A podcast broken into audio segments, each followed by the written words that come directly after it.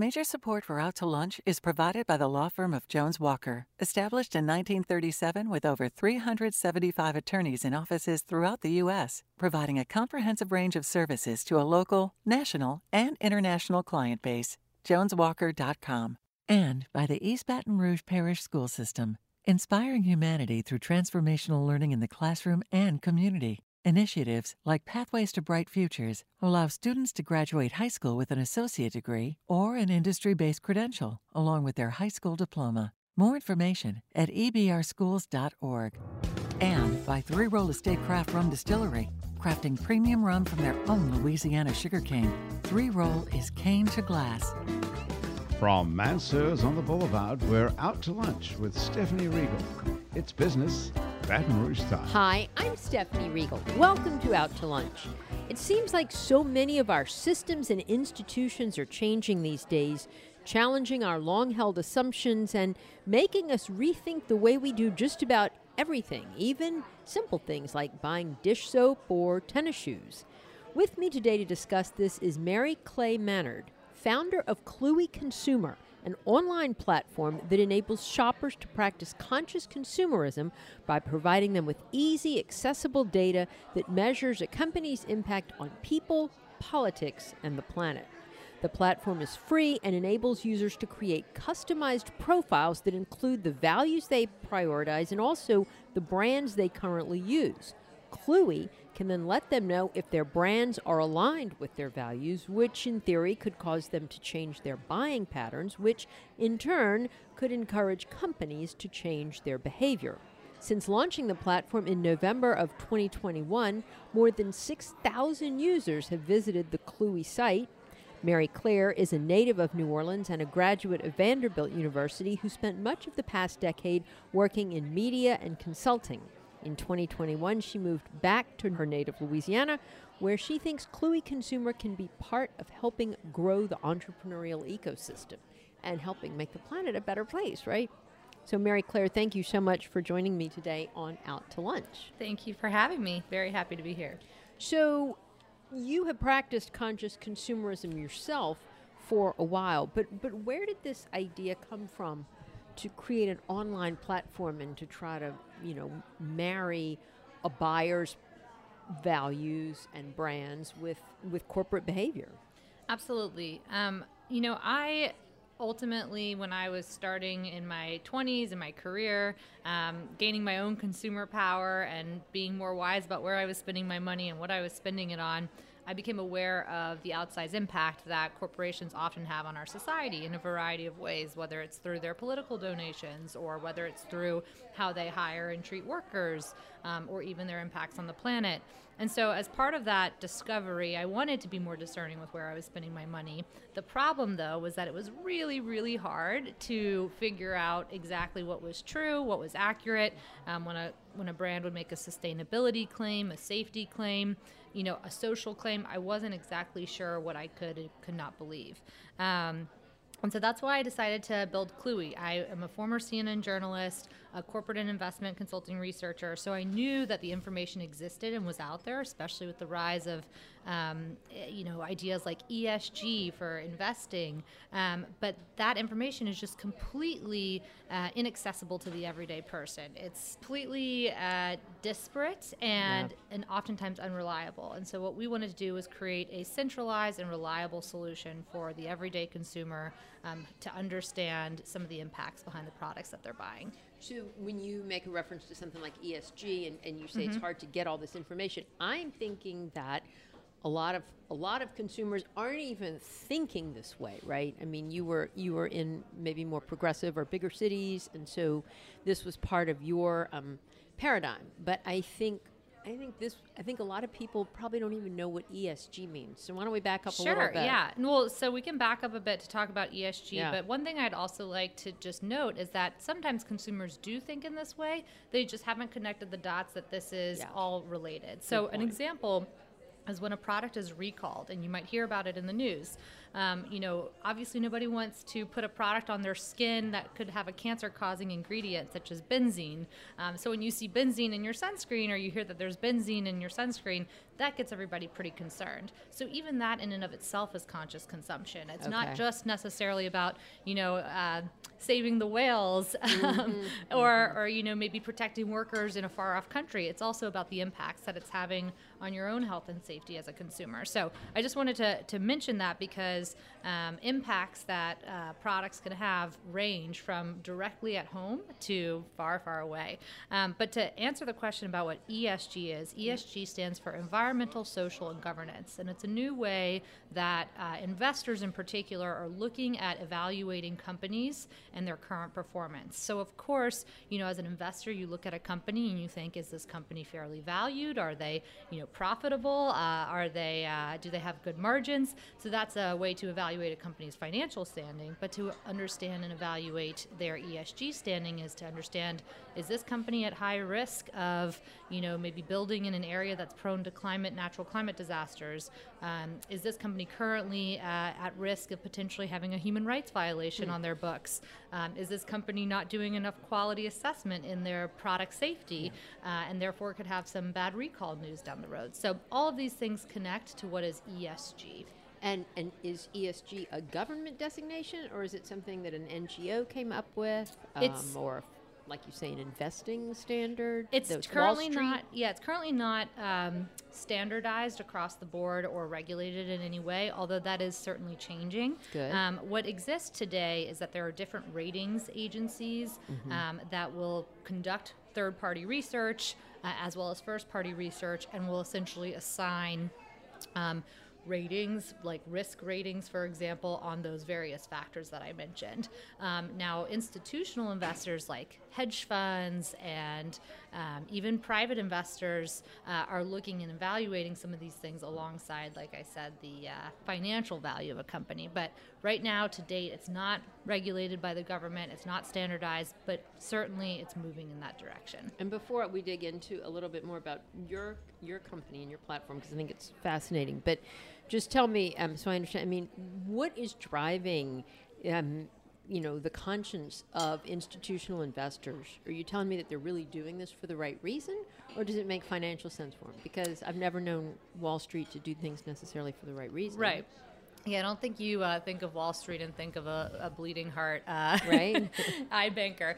Um, no, they are. I think the entire concept stems from this uh, concept called stakeholder capitalism.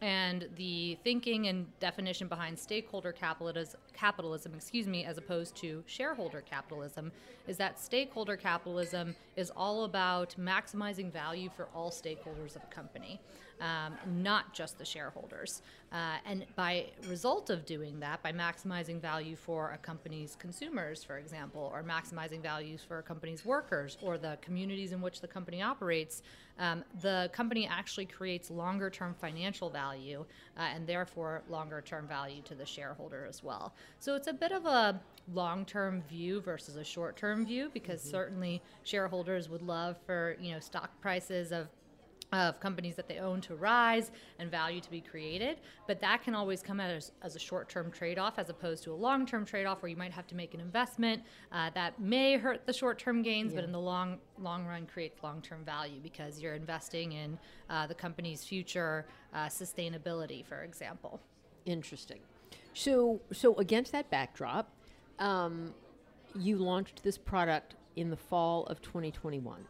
Yes. But but but you had sort of been working on a in a prototype that was related to the 2020 elections. Yes, yes. So um, I, you know, this was always something of interest to me, um, but it, it, never made sense to turn it into a full, fully fledged business until I had kind of this aha moment, which was, um, you know, 2020 was a watershed year for a variety of reasons. Yeah. Um, one, of course, was that there was a huge election and probably mm-hmm. the high that resulted in, I believe, the highest voter turnout ever in in uh, our history. Um, and what I saw is that a lot of people wanted an outlet for action beyond just voting at the ballot box. Uh, they wanted to see everything that they could do to get involved in various ways to make a stand in what they believed in. Um, and so, as a result of that, I decided to create a very rudimentary app. And the concept of this app was that it cataloged all the brands that you would find in, let's say, a Walgreens, and uh, you could look between like Angel Soft or Charmin toilet paper, search both on the app, and see where their political contributions were going by their parent company uh, to either political party, and then you could make a decision based on that. So it was the concept of voting with your wallet on these seemingly trivial decisions like toilet paper, uh, where all things considered are equal in terms of cost and function. Um, and what we realized from building that was that it was quite successful. Um, no, no marketing whatsoever spent on that effort, and uh, we got uh, you know just under a thousand downloads.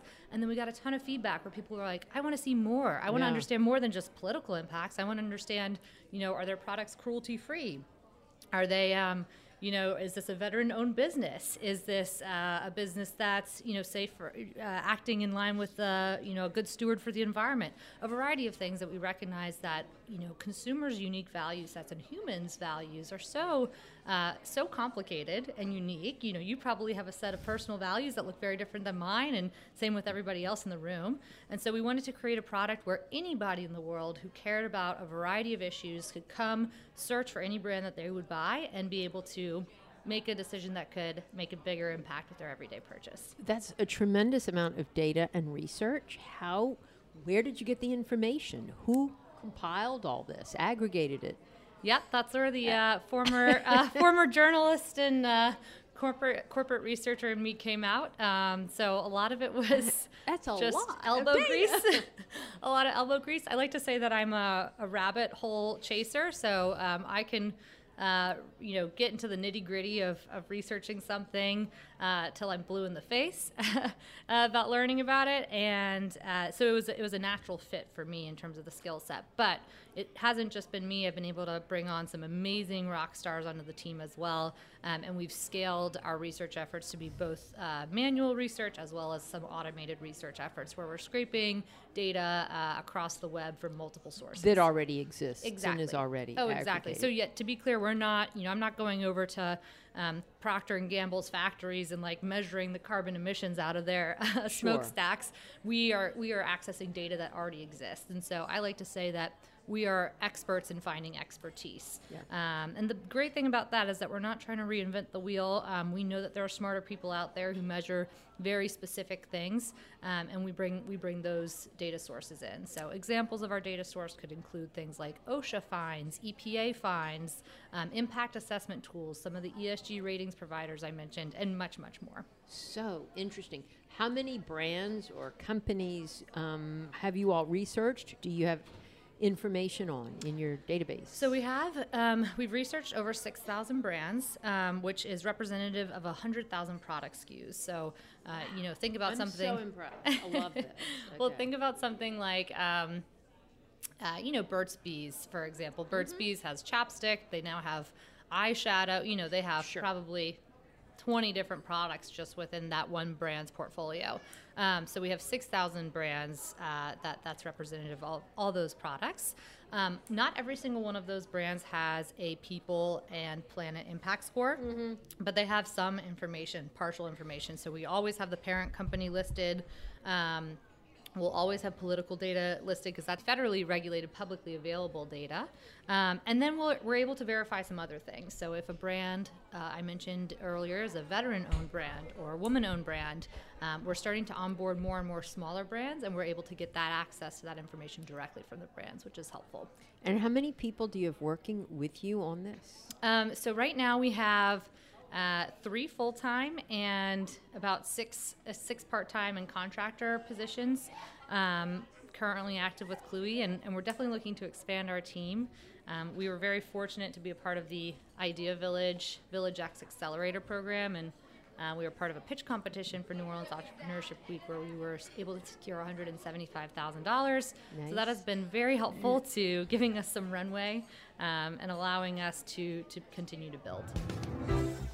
You're listening to Out to Lunch. I'm Stephanie Riegel. I'm talking to Mary Claire Mannard of Cluey Consumer. Mary Claire. So then, I mean, if I'm Procter and Gamble, and maybe sales fall off a bit here or there, but how do you hope to communicate to the corporations, the brands, that perhaps they need to change their behavior, and, and this is why maybe you know that people are using your app and seeing that their scores are low, and so they're not going to buy a P&G product anymore. But how does P&G feel that tension? Sure, and, and- then and then hopefully change its behavior. Totally, and I just want to uh, you know qualify for the audience. I'm actually I don't have the P&G score off the top of my head, but you could check it out at clueyconsumer.com. So I don't want to I don't want to say that they have a bad score if they no, no. if they don't. They might actually have a, a, a Sure, you know average or decent score. Um, but um, but yeah, you know I think a couple of things. First is that oftentimes when you know sometimes I talk to people about this, I do. They're like, yeah, but will my purchases really make a difference? It absolutely will. Um, and I'll give you a stat to prove that. If the metro area of Tampa, Florida, everyone in that metro area is about three three million people, and you know maybe it's not just those three million people, maybe it's three million people scattered across the country. But if just three million people swapped a toilet paper brand, shampoo brand, laundry detergent brand, and coffee brand in their home for a year, that amount of money diverted in terms of value would equal 6% of global annual revenue for the largest consumer packaged goods company in the world. Um, so it just shows how such a little shift in behavior actually has a huge, huge difference. Um, think about how much money you probably spend on toilet paper in a given year, or Yeah. how much money you spend on dish, you know, dish detergent, what have you, and then just compound that over not even that many people. You know, when you think about the the whole wide world we live in, um, so it definitely does make a difference. And I think that companies are very aware of that already, and that's why they're doing things like buying, uh, buying, and you know, merging or acquiring brands that have a more purpose-driven mission, or might be able to appeal to a more conscious consumer uh, set of customers. So uh, I'm definitely a big believer that this is already a trend, and we're just helping to accelerate it. Mm. I just didn't know if there was a mechanism for letting the company know. Oh, And, good and maybe question. I'm naive. I mean, they may know, but they may not. You To- know, yeah. especially if it's a, a small drop. No, it's a it's a great question. Um, you know, right now, right, the way that we can track some of that information is users uh, and consumers on the app can like or dislike brands.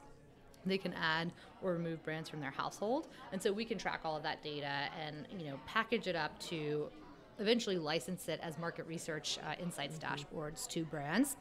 We're not yet there in terms of having those products available for brands to license, but that's the ultimate end goal. Right now, our, our focus is growing our audience and growing our user base. Sure. And you said, as I mentioned, you had told me in the introduction that y'all have had uh like about 6,000 users, viewers on your page. Yes, just under 6,000 in our total audience.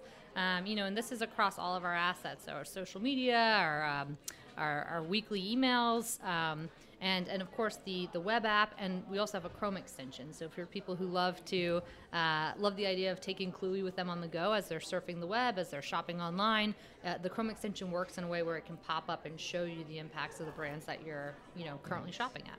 So I would imagine that your average user is a, a woman, maybe under 40 or maybe under 50. Yep, Um, is that the average profile? Spot on. I mean, you know, I I would say I am my target user in a lot of ways. Uh, that's why I started Yeah. Cluey. I, I said at the end of the day, I want to build a solution that I at least know I would use, and that's exactly what it's become. Um, but so obviously, as a result of that, a lot of people who fit in my demographic are some of our higher users. Obviously, I, I leverage my organic network to start to grow the spread the word. But what we found is that if you're not in that demographic, that doesn't mean that Cluey is not for you. There's lots and lots of users who we've spoken to who are, uh, you know, we spoke to one user who considers herself even older than the oldest baby boomer, and she loves to use Cluey. Uh, and you know, we have uh, m- plenty users who identify as a male all over the country. So um, there's a lot, uh, a lot of difference in the in the variety of the users that we have, but certainly a large majority are, you know, that young professional millennial woman uh, who just wants to be a little bit more careful with the with what they're buying. Why do you think women, maybe off subject question, but why are Great women question. more conscious consumers? Great question. I think about this a lot, actually. Um, I think that there's a couple things. First is, you know, traditionally, I think women in households are usually the primary consumer decision maker. Uh, I know I certainly am in, in my household with my husband. He leaves leaves that uh, leaves that to me, and, and I like it. I like being able to really get in the nitty gritty. Um, you know, there's there's a lot of statistics too on gender differences in America. Uh, women are actually in many ways more academically inclined, uh, so the ability to get a little bit deeper into some research seems to make sense in some regards. And then the conscientious person, or maybe the piece and the values oriented piece, not to say that men are not values oriented or that they're not academically oriented or anything like that. Um, but women, you know, certainly have some sort of disenfranchisement in their experiences, whether it's been professionally or Yeah. otherwise. Um, and I think as a result of that, when you're a, a step closer to understanding some level of dif- disenfranchisement, you're more likely to empathize Right. with uh, an issue or a value that you you know could could wrap your head around.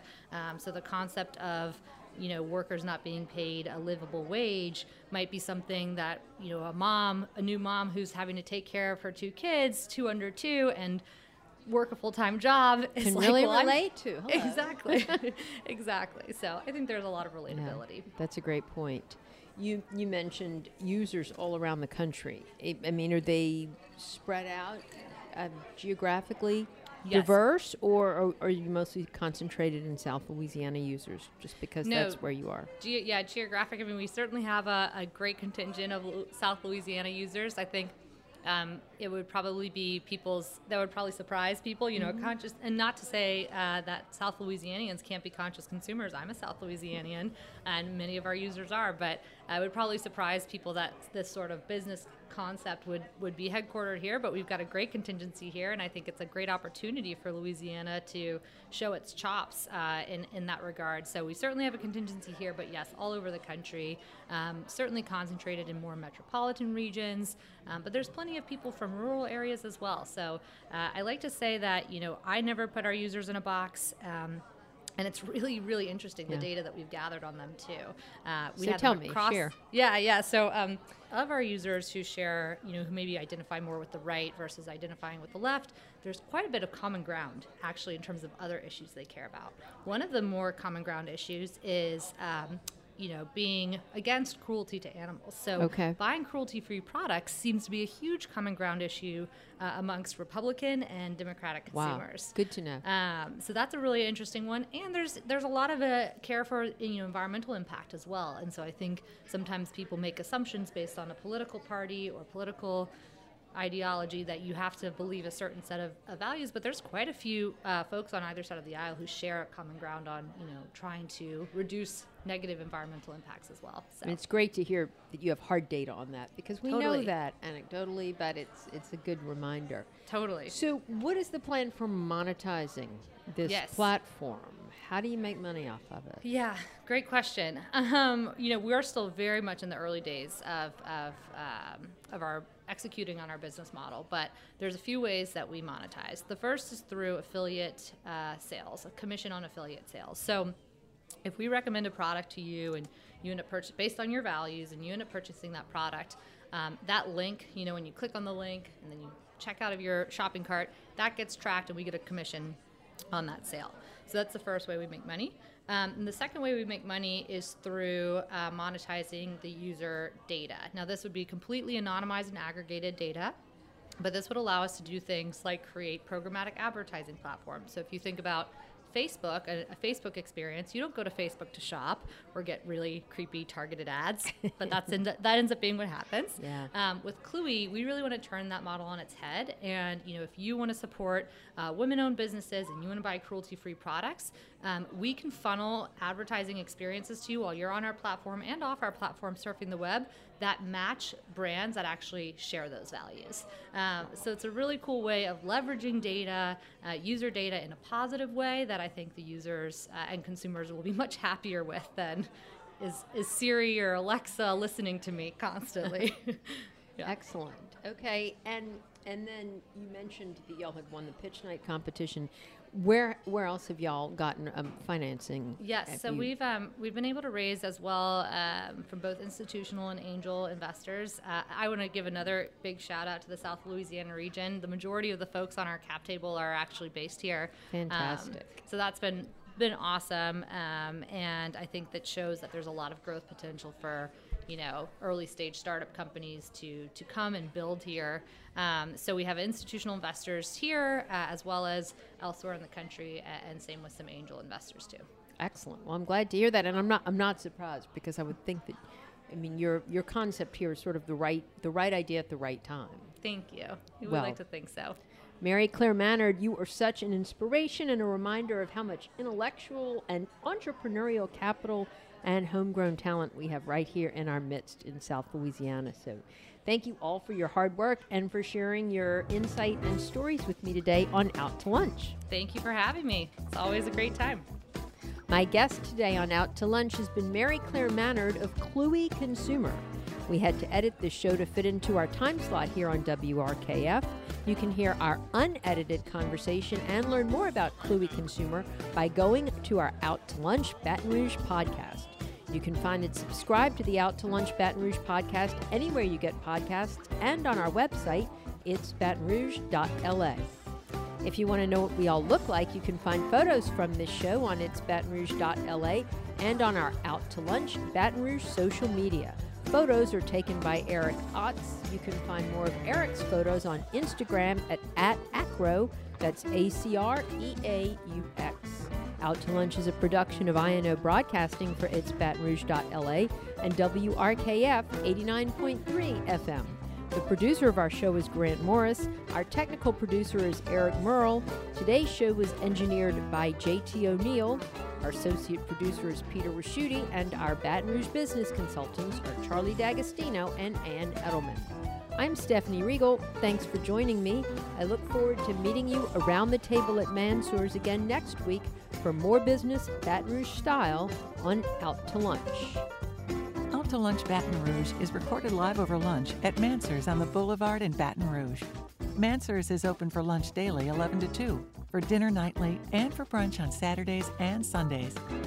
Major support for Out to Lunch is provided by the law firm of Jones Walker, established in 1937 with over 375 attorneys in offices throughout the U.S., providing a comprehensive range of services to a local, national, and international client base. JonesWalker.com. And by the East Baton Rouge Parish School System, inspiring humanity through transformational learning in the classroom and community. Initiatives like Pathways to Bright Futures allow students to graduate high school with an associate degree or an industry based credential, along with their high school diploma. More information at ebrschools.org. And by Three Roll Estate Craft Rum Distillery, crafting premium rum from their own Louisiana sugarcane. Three Roll is cane to glass. Mitchell Forman wrote and performs all the music on Out to Lunch. You can hear Mitchell's music anywhere great jazz is sold or streamed and at mitchellforeman.com. If you'd like to be part of Out to Lunch, there's one sponsor slot open for 2023. To learn how your business or organization can become an Out to Lunch program partner, email info at inobroadcasting.com.